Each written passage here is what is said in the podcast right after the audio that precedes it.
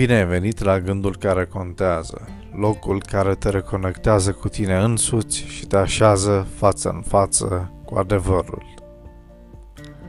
Sărbătoarea Paștelui a trecut și odată cu ea mulți l-am lăsat în urmă și pe Iisus Hristos.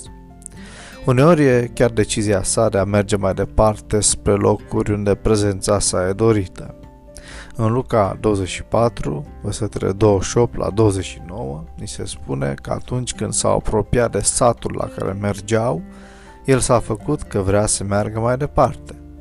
Dar ei au stăruit de el și au zis: „Rămâi cu noi, căci este spre seară și ziua aproape a trecut.” Și a intrat să rămână cu ei. Iisus a anticipat că învățăturile sale vor fi mai mult prețuite decât al urma pe el. Spre exemplu, în cazul celor mai multe credințe mondiale, esența credinței constă în învățăturile acestora. De pildă, când Buddha a murit sau a ajuns în nirvana, după cum consideră budiștii, a îndreptat atenția discipilor săi spre învățăturile sale, nu spre el însuși. Asta face ca încercarea de a înțelege esența vieții veșnice să fie mai simplă decât credem. Și viața veșnică este aceasta: să te cunoască pe tine, singurul Dumnezeu adevărat, și pe Iisus Hristos pe care tu l-ai trimis. Ioan 17,3. Accentul credinței trebuie să fie pus în a-L urma pe Iisus și nu doar în a ne închina Lui ocazional.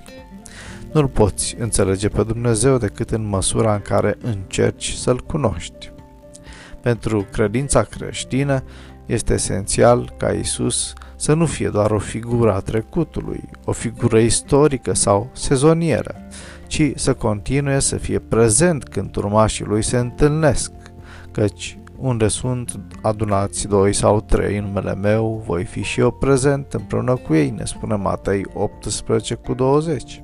Și, de asemenea, prezent în viața individuală a celor care îl invită. Iată, eu stau la ușă și bat. Dacă aude cineva glasul meu și îmi deschide, voi intra la el, voi cina cu el și el cu mine. Fă din ziua de astăzi o zi care contează.